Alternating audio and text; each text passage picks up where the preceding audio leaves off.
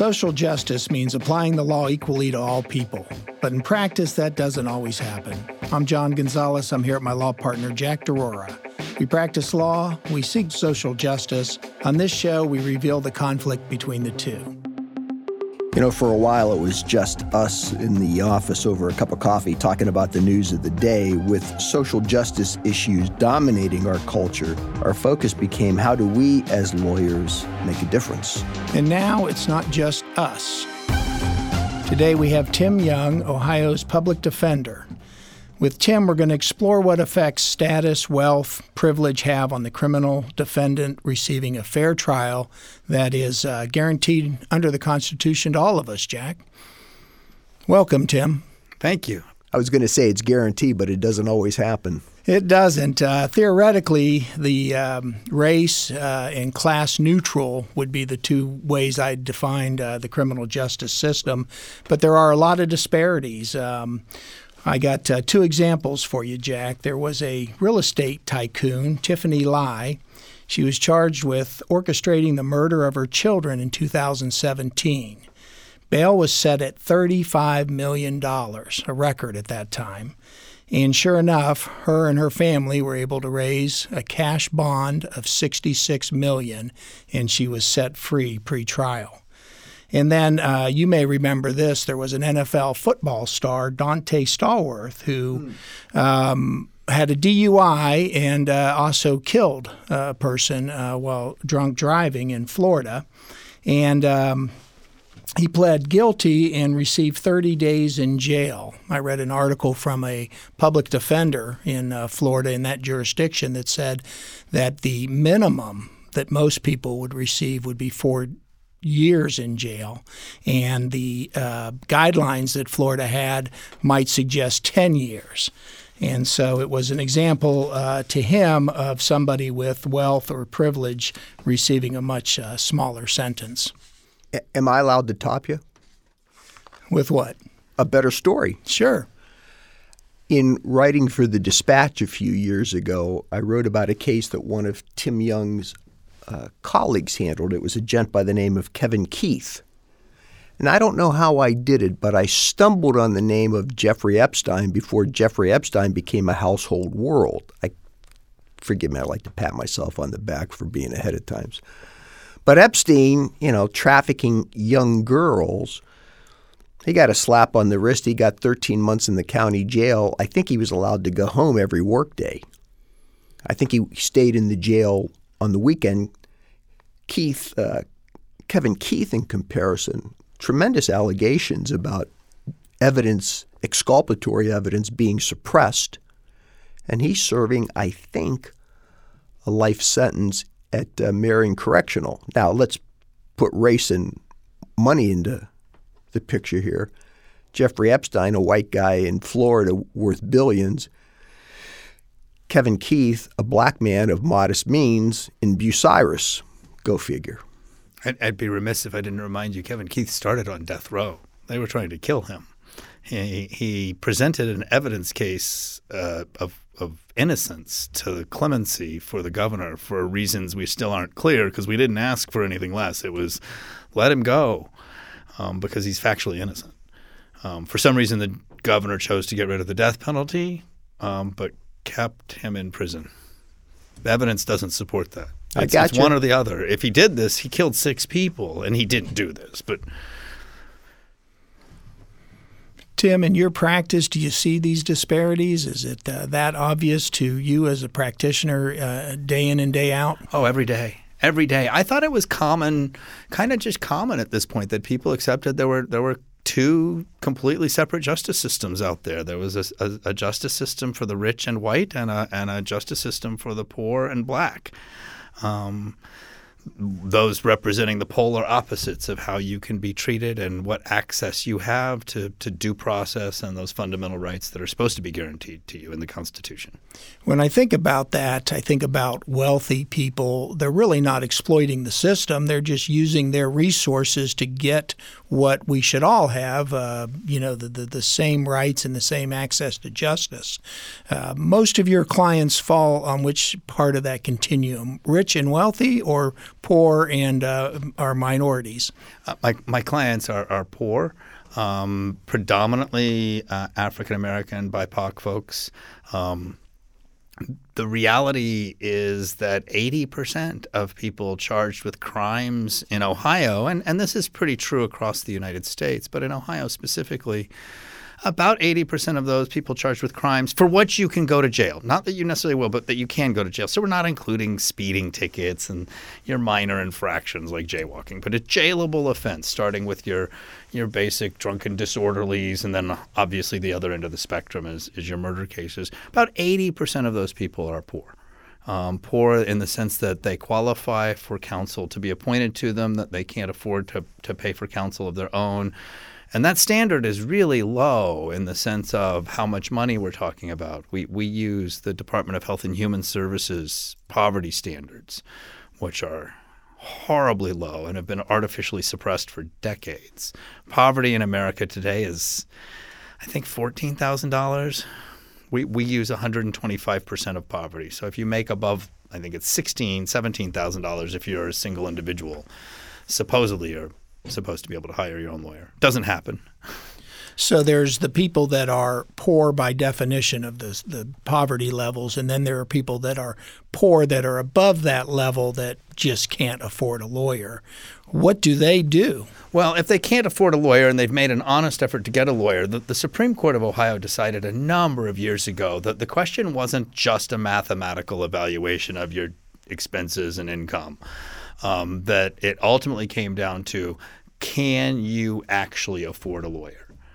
So, you know, as so much of America today after, well, not today, but let's just say 10 years ago, the Great Recession still going on, we're house poor and we're living month to month. And we're considered middle class if you looked at the neighborhood from outside, but when you looked at the actual expenses, they couldn't hire a lawyer. There were a lot of questions and a lot of pushback during the Great Recession about who qualified and who didn't because of those underwater mortgages and the real downturn in the economy for income. And there were a lot of people, if you don't have regular cash income, and this can't be assets that you can't make somebody sell a house. It takes months and months and months to sell a house. A case has speedy trial time limits. It has to go to trial, and you're entitled to a lawyer now, not 6 months from now when your house closes. These have to be liquid assets, cash equivalents. Let me change the direction here just a little. When we say people like Epstein or the other folks that Gonzo mentioned get treated differently, is it A, they just hire more lawyers, more gifted lawyers, have the benefit of more private investigators? Is there also the matter of the system just treats white people differently? Well, yeah, you can't divorce race from this. Well, let's talk about that. Absolutely not. Well, first of all, let's do two things. First of all, tell me about the difference in buying power that someone of means has. What does that mean in terms of getting a defense team? And then secondly, let's talk about those intangible factors related to race. Can you do that? Sure. Well, when you talk about buying power, you're talking about the cost of presenting the case and the hours of the lawyer and how much you can afford. And then also all the ancillary costs. Are there experts needed? Was there gunshot residue? Is there some blood splatter? Is there all of those, is there DNA to be tested? All of those things aren't just tests, but they require humans with deep and long expertise, and they're expensive. So your buying power goes a long way. A lawyer today, a top criminal lawyer, is probably charging $500 an hour. Even in this town, you're $1,000 an hour in East-West Coast situations. Those aren't uncommon numbers. Who can afford that? But think about when you can't afford that, what you can bring to bear. Much of our criminal justice system is built on the imbalance that presently exists for most people who go into the system. When you walk in as a poor black man and you've been accused of a crime, you have the assets of that county and the entire state government in terms of their ability to bring a case against you. Existing situations, you have a police department with well-trained police officers, not just trained in investigative techniques, but trained in actually testifying against you. That's part of their training. They're professional witnesses.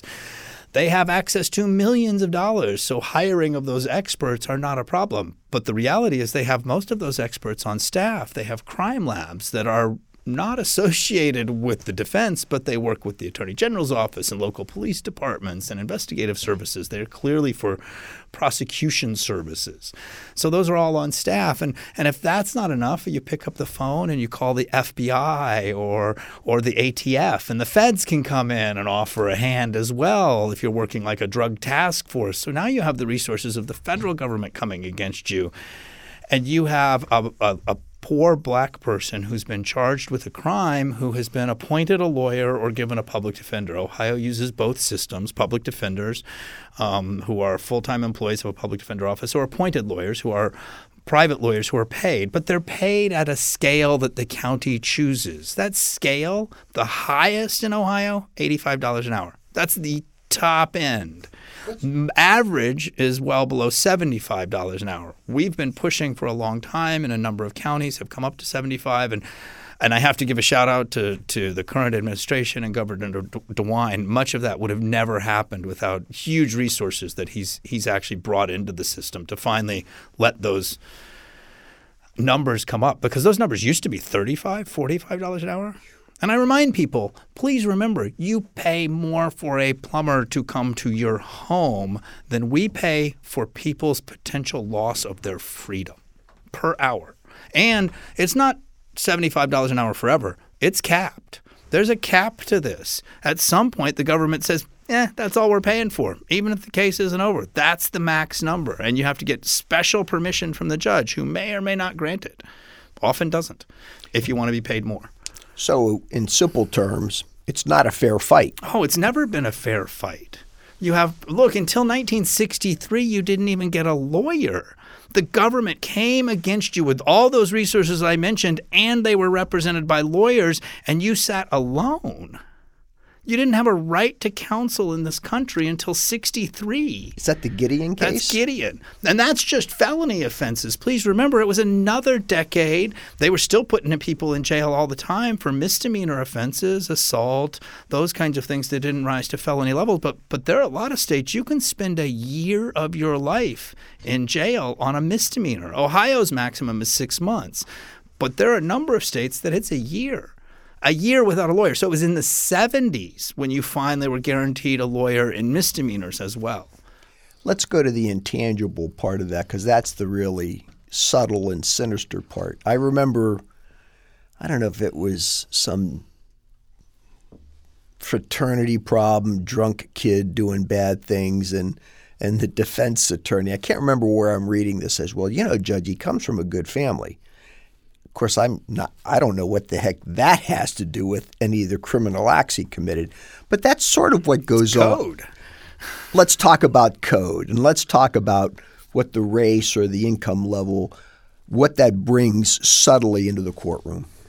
The functional reality is much of our criminal justice system was largely created post-slavery in America.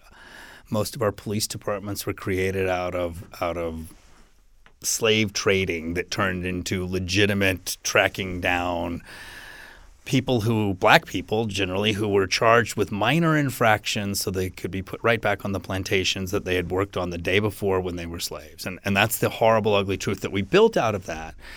And America still continues to struggle with race mightily.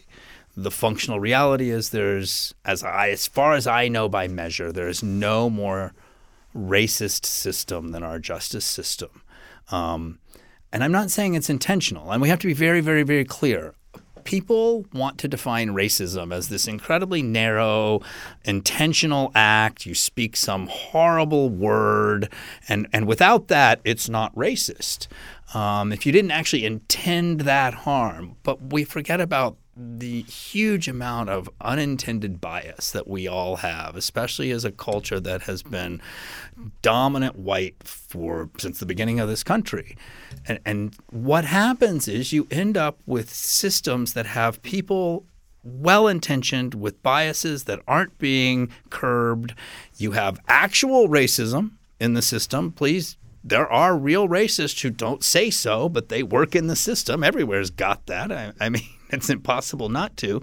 But the unintentional piece has huge, huge impact on the outcome. And if I may, real quickly, I am unaware of a single study that doesn't find racism at every single step in our justice system. Let me say that in the reverse. Every single moment a black person comes into contact with our justice system, there will be a measurable outcome difference that can only be attributed to race, not to prior criminal activity or to some other risk factor, but you eliminate all the others and all that's left is race. And what I mean is you'll be stopped more often driving a car.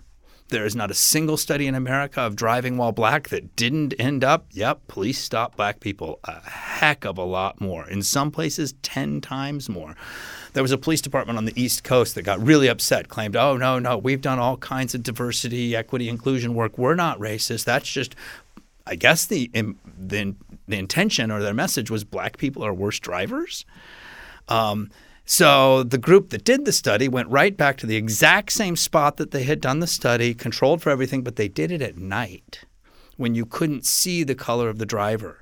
And when they did that study and they measured the number of stops, race fell out. Black people weren't being stopped as much. So only during the daytime when you could see them. Every single study. So you've got – that's just the stop. Black people are far more likely to be pulled out of the car and searched. I have never spoken in a public forum that I didn't ask the question. When I asked the question – And there were black people in the audience, and I said, black men, how many of you have not been pulled out of a car? How many of you have been pulled out of a car? Every single hand will go up. Every single hand. I don't know about you, but for me, as a white man, I've been stopped multiple times. I have never been asked to exit my vehicle. Not once. Polite interactions. I was speeding. They gave me the ticket, went on my way. I don't know a black person who hasn't been asked to step out of their vehicle. And then their vehicle gets searched. And then you get these really weird pieces. Studies show that they're far more likely to be written more tickets. So when they were stopped for speeding or not using a turn signal, they're also then written up for a loud muffler and for a cracked windshield and for all these other minor infractions that occur. So once you've got there, then the choice to arrest occurs. Let's assume it's not just a traffic violation, but there's some other interaction with the police.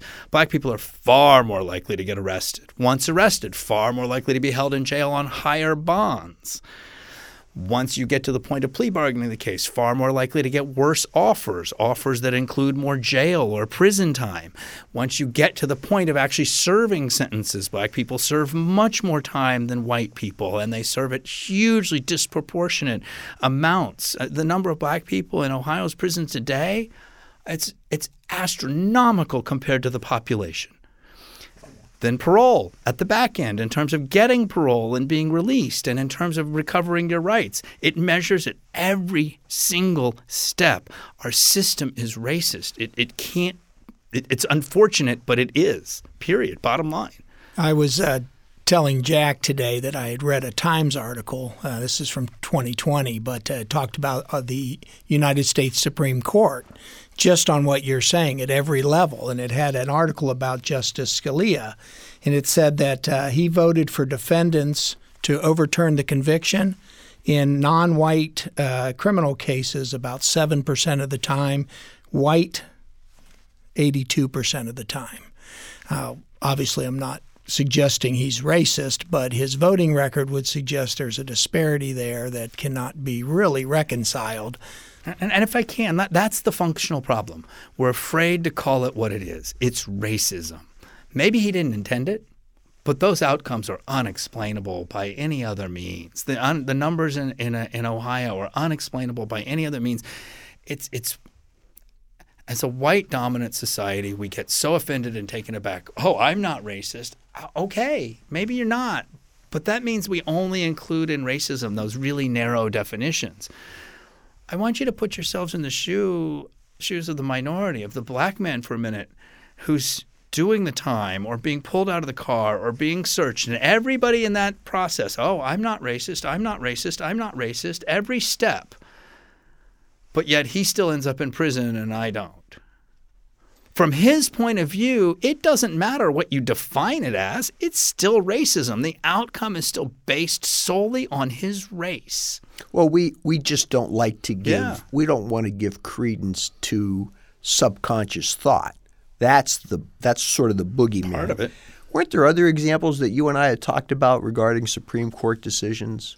Well, it was less about that issue, but more about protecting the wealthy and the rich. The Supreme Court, obviously, has been striking down campaign finance limits that basically benefits rich corporations and rich people. When you think about civil cases, they did away made restrictions on class action lawsuits, punitive damages. Again, mostly, if you think about it, to protect the wealthy and the rich. This Times article was incredibly insightful about how our Supreme Court favors, and I say our, the United States Supreme Court favors the rich and the wealthy. It was really an eye-opener. It's the establishment. Well, and I think it's really important to remember there's different types of conservatism in America. People were talking about Roberts compared to Rehnquist, and I think that's a really good comparison talking about the Supreme Court. Rehnquist was a conservative in the sense that most of his leanings were towards originalism, that original, what did the Constitution mean? And so from his point of view, if you do the balancing of individual rights versus the government generally won. That was that balance of where his conservatism landed. The Roberts Court isn't that type of conservative court. That's not what they're about. They balance and I guess in the Rehnquist Court, government, and I think you probably then put corporations and then individual rights if you were to hierarchy them. And the Roberts Court, it's really, really clear that it's corporations that are first, that it's business that is first above government in terms of those fundamental rights. And individual rights are still a long, long third if considered at all. The very, very few times the Supreme Court has taken up race in the criminal justice area that it's really taken it on, head on, it has done it right once when it got rid of the death penalty based upon the statistics back in in 72, I think it was. The numbers were overwhelming. The charges were being brought because they're black people who killed white people generally. And that's still true today. What's really, really horrible is shortly after the Supreme Court allowed the death penalty to start back up again in the 80s, statistics started to build. And today the statistics are worse than in 72 when they got rid of the Supreme Court, when they got rid of the death penalty. Statistically on race. The racial bias of the death penalty is just overwhelming. They're worse today than when we got rid of it before. Today, the law is different. The Supreme Court changed the law on us. We can't bring statistical evidence of racism anymore. The types of cases that we can bring on race basis are now that really narrow field. The most recent example, they actually did the right thing on a juror bias case, on what's called a Batson case, where you throw potential jurors off only because of their race. They had one of the most clear examples ever. The prosecutor markings on the juror questionnaire forms about B for brown person and strike, used rationale that was identical for other people, that these black people couldn't serve because, they were young and they weren't going to be sympathetic, except there were three white people of the exact same age or issues they hadn't even questioned the person on. But ultimately, the Supreme Court got that decision right, but they only because literally short of the N word being included in the prosecutor's notes, everything else was basically, we made racist decisions in how we picked this jury. They practically wrote that in their notes that were available. But short of that, it doesn't matter what statistics I bring anymore. The overwhelming social studies that say these outcomes are only because of race, I can't bring in the criminal courts anymore. They don't listen. They're not allowed. That's striking. They're not allowed. I don't know what you mean by that. There was a decision when the court took back up the issue of statistical evidence in the death penalty. And I apologize. I wish I could think of the name of the case. And it's going to scramble in my brain for right now.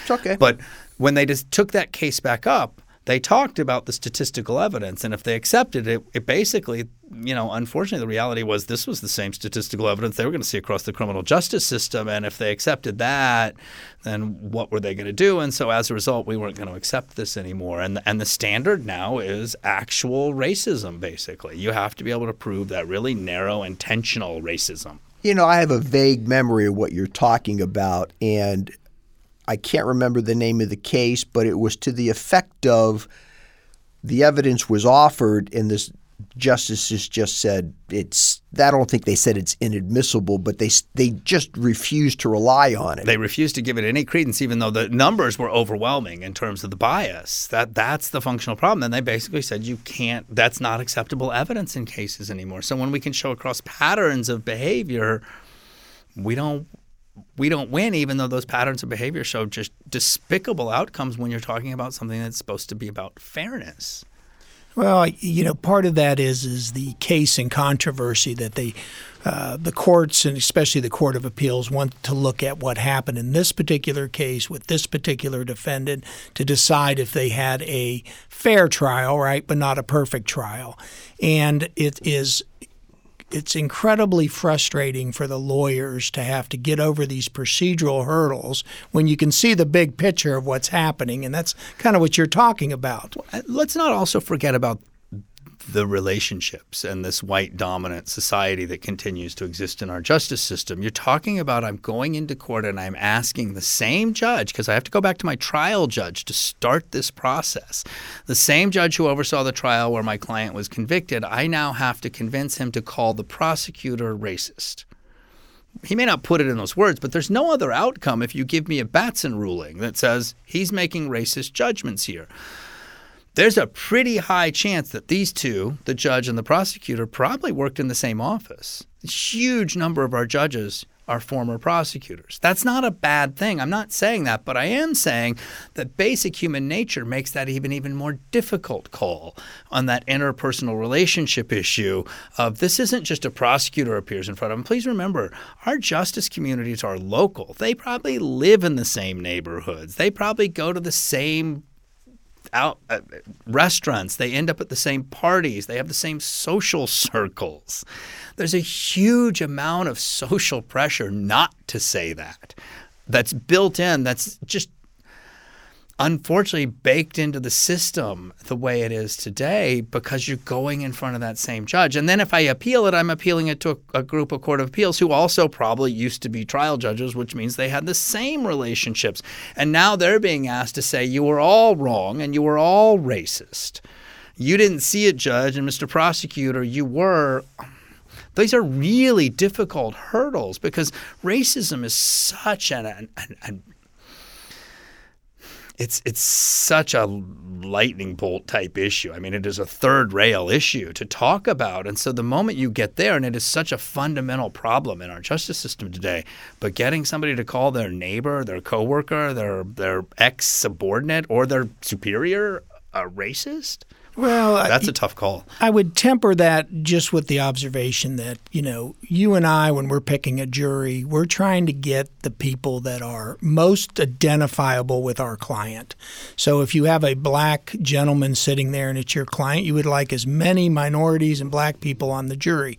Well, the prosecutors want as few because they know what we know. And so I can see how a judge would be hard-pressed to say that the prosecutor is acting out of racism.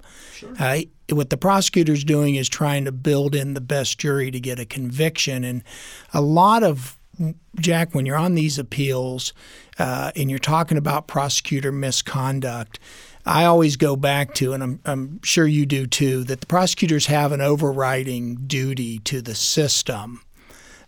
And not just to convict, and trying to convince a court of appeals to hold that prosecutor to that overriding duty is like talking to this wall sometimes. Because you're right, not only does you have to go back to the trial judge to get a conviction, usually it's the same prosecutor or their office that is now defending what had happened 5 years ago or 20 years ago, and they're very reluctant to say that somebody had made a mistake or did something wrong. Well, it seems to me that it all goes back – the challenge with it is that it all goes back to the fundamental problem of the human condition, which is we just don't like to self-examine. We don't want to inspect how we believe. We don't want to inspect how we think. I mean – I think some of that's true, Jack. Well, I do. I think a lot of it is because just think about it. When you are maybe criticized by your spouse – your first reaction well, if you're Gonzo, you're very patient. You would say, okay, I was wrong. But most of us would say, oh, honey, there's no way I did that. Right? We get defensive. Very quickly. So the moment we get defensive, all our wisdom and judgment goes out the window. And so now we're thinking about our inner core on a very high level. Oh, I can't be a racist. I can't. So we refuse to acknowledge it. You're right. It is a third rail. Oh, yeah. Well, when we're talking about then how wealth factors into this system, it's really the disparity in income between minorities and really white Americans, right? Because you're white and you have money, you get the benefit of the doubt, you get the more resources to fight the criminal justice system. If you're a minority without money, it's just an uphill battle. There's this strange cultural belief in America that money and morality are somehow related. No, really. We tend to immediately give some deference to rich people that they're also moral, which I think unfortunately goes to the Epstein story in a big way. He gets all these benefits. It's not just that he's a multimillionaire and can pay for all this stuff. Well, he must be a really bright guy with good judgment. It goes back to we'll give him this deference about all of these other things, except what a horrible monster he was. Well, what a horrific human being. It's the same thing with the fraternity student who's defended on the basis of he comes from a good family. What does that good family have to do with what he did to the young woman after hours, right? Absolutely. Well, the disparities in sentencing are extraordinary when you start to examine them. Well, they say money can't buy happiness, but apparently it can buy you a better result in the criminal justice system. You had said something earlier that I wanted to follow up on, and I get back into the kind of the micro level here. When a person without means gets arrested and is put in jail without bond or bail or can't make it, I've read statistics that they're more likely to be convicted of the crime, and I wasn't sure how to put those two together, that if you don't have enough money to get yourself out on bail or bond, why is it more likely that you're going to be convicted? Is it more of a plea bargaining issue? Yes. I think that's a big piece of it. I think we can't also ignore the fact of how much of an assistance that the person who is accused of the crime can be in their own defense. And being locked up in a cage with very limited phone call access and very limited mail access means you have very, very limited opportunity to assist in your own defense. You can't walk down the street where this happened and ask people, do they remember it, or in the neighborhood you live in. And so you're then relying upon how much time does the investigator who works for the public defender or the investigator that may or may not exist if the appointed counsel could get the judge to pay for one, because you have to go ask if you're appointed counsel for an investigator to go out and walk that neighborhood in the same way they could. So there's that huge piece of just preparing your own defense. Look, I'm your lawyer. You were there potentially. You know far more about this than I do. I need your help, and that's why we measure whether a defendant is capable of assisting in his own defense as part of the sanity and measures that we have for being able to even be put to stand trial. But once you get there, then there's this huge pressure to resolve the case, you know, some end in sight. And you've got to remember the plea bargaining system is such that you're sitting there in jail.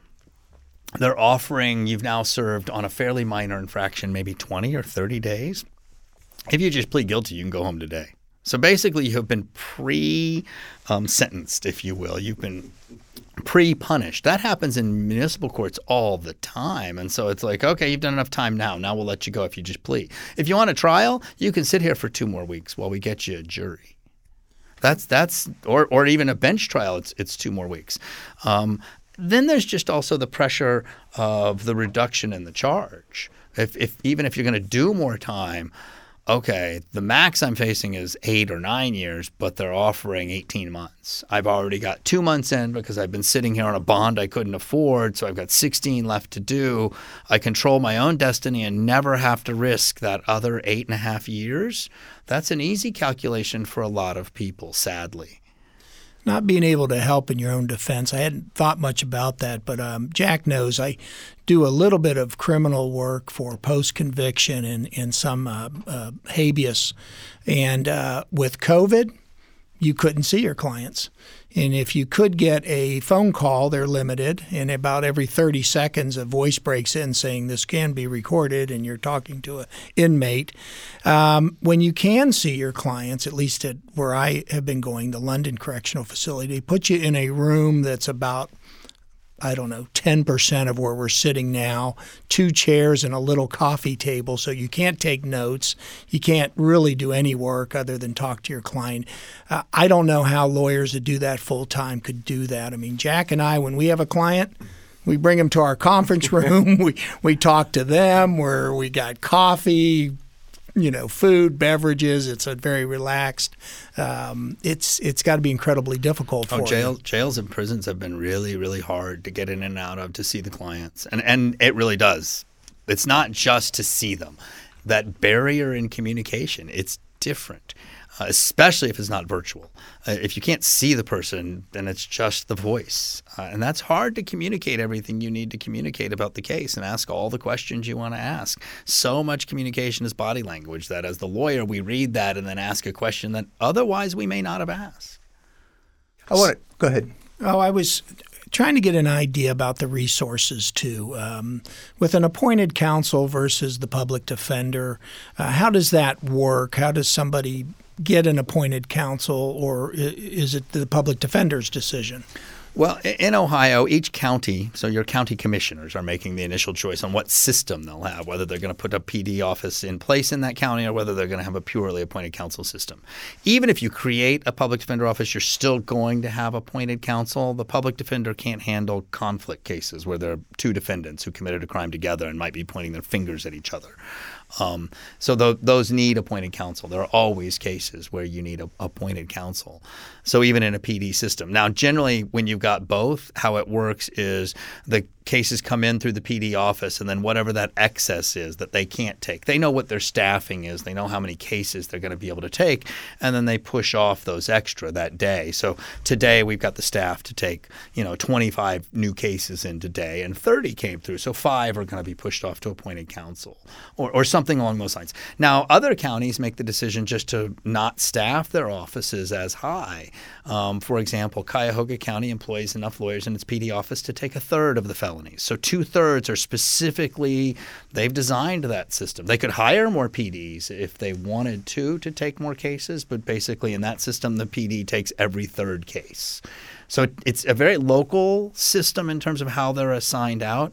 In terms of the resources that are available – depending on the court and office, but generally you probably have more resources available to you through a public defender than you do through appointed counsel, and not in any way demeaning the quality of work being done by appointed counsel. It's just you don't have investigators on staff. Generally, to go out. You got to go ask the court. You have to go ask the court if you can hire an expert. Most PD offices have an expert budget line, so they can make the choice to go hire that expert and then consult with them without having to get somebody's approval and permission that may or may not be granted, and often is not.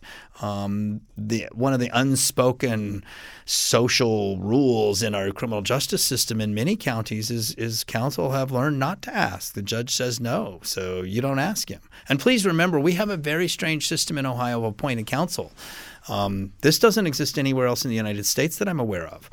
In Ohio, an elected official, the judge who's elected, chooses which lawyer. Okay. Specifically, he can reach down that list and choose a very specific person for the case. It should be just a rotating system of those who are qualified to take that level of case. Who's next gets that case. But in way too many jurisdictions, there's a subset of that list that the judge uses. So there might be 50 lawyers on the list, but the judge only uses 10. So he picks those 10 over and over and over and over. So he gets to pick the lawyer. So you have an elected official picking the player. And then at the end of the case, he gets to tell you how much you made. He approves your bill, and he can cut the bill, and he can add to the bill with absolute discretion. Just cut it, 10%. No reason, no accusation that you lied about the hours, nothing, just cuts it. That doesn't exist anywhere that doesn't exist in Texas, okay? Really, a trifecta like that. And I say that, I'm not saying it in jest. I'm saying it in all seriousness, because let's take the justice system out of this for a second, because we all think, oh, well, it's a judge and therefore we're all good. It's all going to be okay. But please remember that judge is a human being. Let's take it to another system, a referee who's supposed to also be impartial. So let's go to a sporting event. Let's go to a basketball game, and you go to watch your kids play. And they introduce one team, the home team, and everybody, yay, and your kid's on that team, and it's wonderful, and you're all cheering. And then they introduce the visiting team, and they introduce them all, and it's great. And then they introduce the referee. And by the way, we want to mention to all you folks today, our wonderful referee here, he recruited the entire opposing team, and he'll be paying them after the game. Sure. You, as a parent, how you feeling about the fairness of this game before it's even started? The system's broken. We're asking our judges to work within a broken, unfair system. That's not a fair system. You don't let the referee, umpire, judge, the impartial person be the picker of the teams and choose how much to pay them. That doesn't make sense, but we do it here and act like, well, how else would we do it? I don't know, like all the other states where there's an office of appointed counsel who oversees the professionalism of those lawyers, takes away and provides that independence that the court is supposed to and must have. And regrettably, no matter how bad a system is, it's always tremendously difficult to change it, because if you speak out against the status quo, well, you're a heretic. Well, and that's why I use the sports analogy, because when you talk about it just from the legal field, people get their backs up about it. I'm like, well, you're suggesting that we're picking lawyers. And I'm like, I'm just telling you the system's broken. And the moment you put it in a different adversarial context, people go, yeah, that's not right. Okay, it's not. It's structurally unsound. You have built in biases and taken away protections that exist. And we already have a system that is very ill-conceived in terms of the protections it provides. When we give incentives, our system isn't about providing a fair trial. It's providing a finality to trial. Well, I think courts manifest, or that is manifest by virtue of the fact that we seem to give greater weight to the fact that procedural requirements were met versus did we come to the right decision. I think sometimes we just ignore it. I mean, let's talk about ineffective assistance of counsel for just a minute, if I may take us to a new direction. Ineffective assistance of counsel. You're entitled to a lawyer. We've talked about whether it's appointed or a public defender, or you're rich enough to hire your own lawyer. You get a lawyer. Your lawyer's supposed to be effective, okay? How else do you get a fair trial unless they really subject the evidence and the witnesses to the crucible of cross-examination?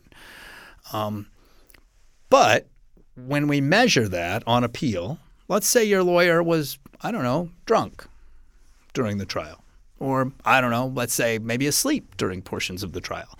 Or how about racist? He actually referred to his African-American client by the N-word during the trial. Take any of those. Probably really bad things, right? I'm fairly certain that those make me question the fairness of that trial. Every one of those has been found to be okay in America. Not in Ohio specifically, but every one of those examples I gave you, the courts of appeals said, you know what? Yeah, he was drunk, but not during the important parts. Yeah, he was asleep, but not during the important parts. Yeah, he's a racist, but show us how that changed the outcome. And your problem is, how do I show you it changed the outcome? He was drunk. He didn't cross-examine them well. Isn't that the whole point? And that measure today is, oh, because you were really guilty, we don't have to give you a fair trial. You didn't get a fair trial, but because the evidence looked pretty overwhelming to us, we're not going to give you a fair trial. That's what ineffective assistance of counsel today is. And respectfully, it's not guaranteeing you a good lawyer. It's not even guaranteeing you a mediocre lawyer. The standards that have been decided by the courts, both in Ohio and across the United States, say that your lawyer has to be just above crappy.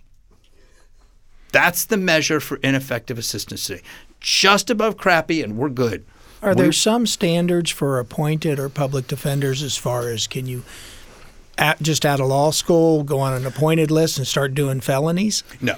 The commission that oversees my office, the Ohio Public Defender Commission, a group of 9 really great people truly committed to the quality and standards. They have passed rules in Ohio about the level of experience, years of experience, and the amount of criminal law training you have to have before taking certain levels of cases. So you can get right out of law school and start doing misdemeanors. But you want to do a felony, some special training is required. You want to do a higher level felony, you have to have been a lawyer for a number of years, taken enough training during those years, and had experience trying some cases. So by the time you get up to homicide cases, murder cases, you have to have tried cases before, 2 juries, and you have to have taken enough continuing legal education credits in criminal law and have been a lawyer for a number of years. So those standards exist. Unfortunately, those aren't enforceable in courts.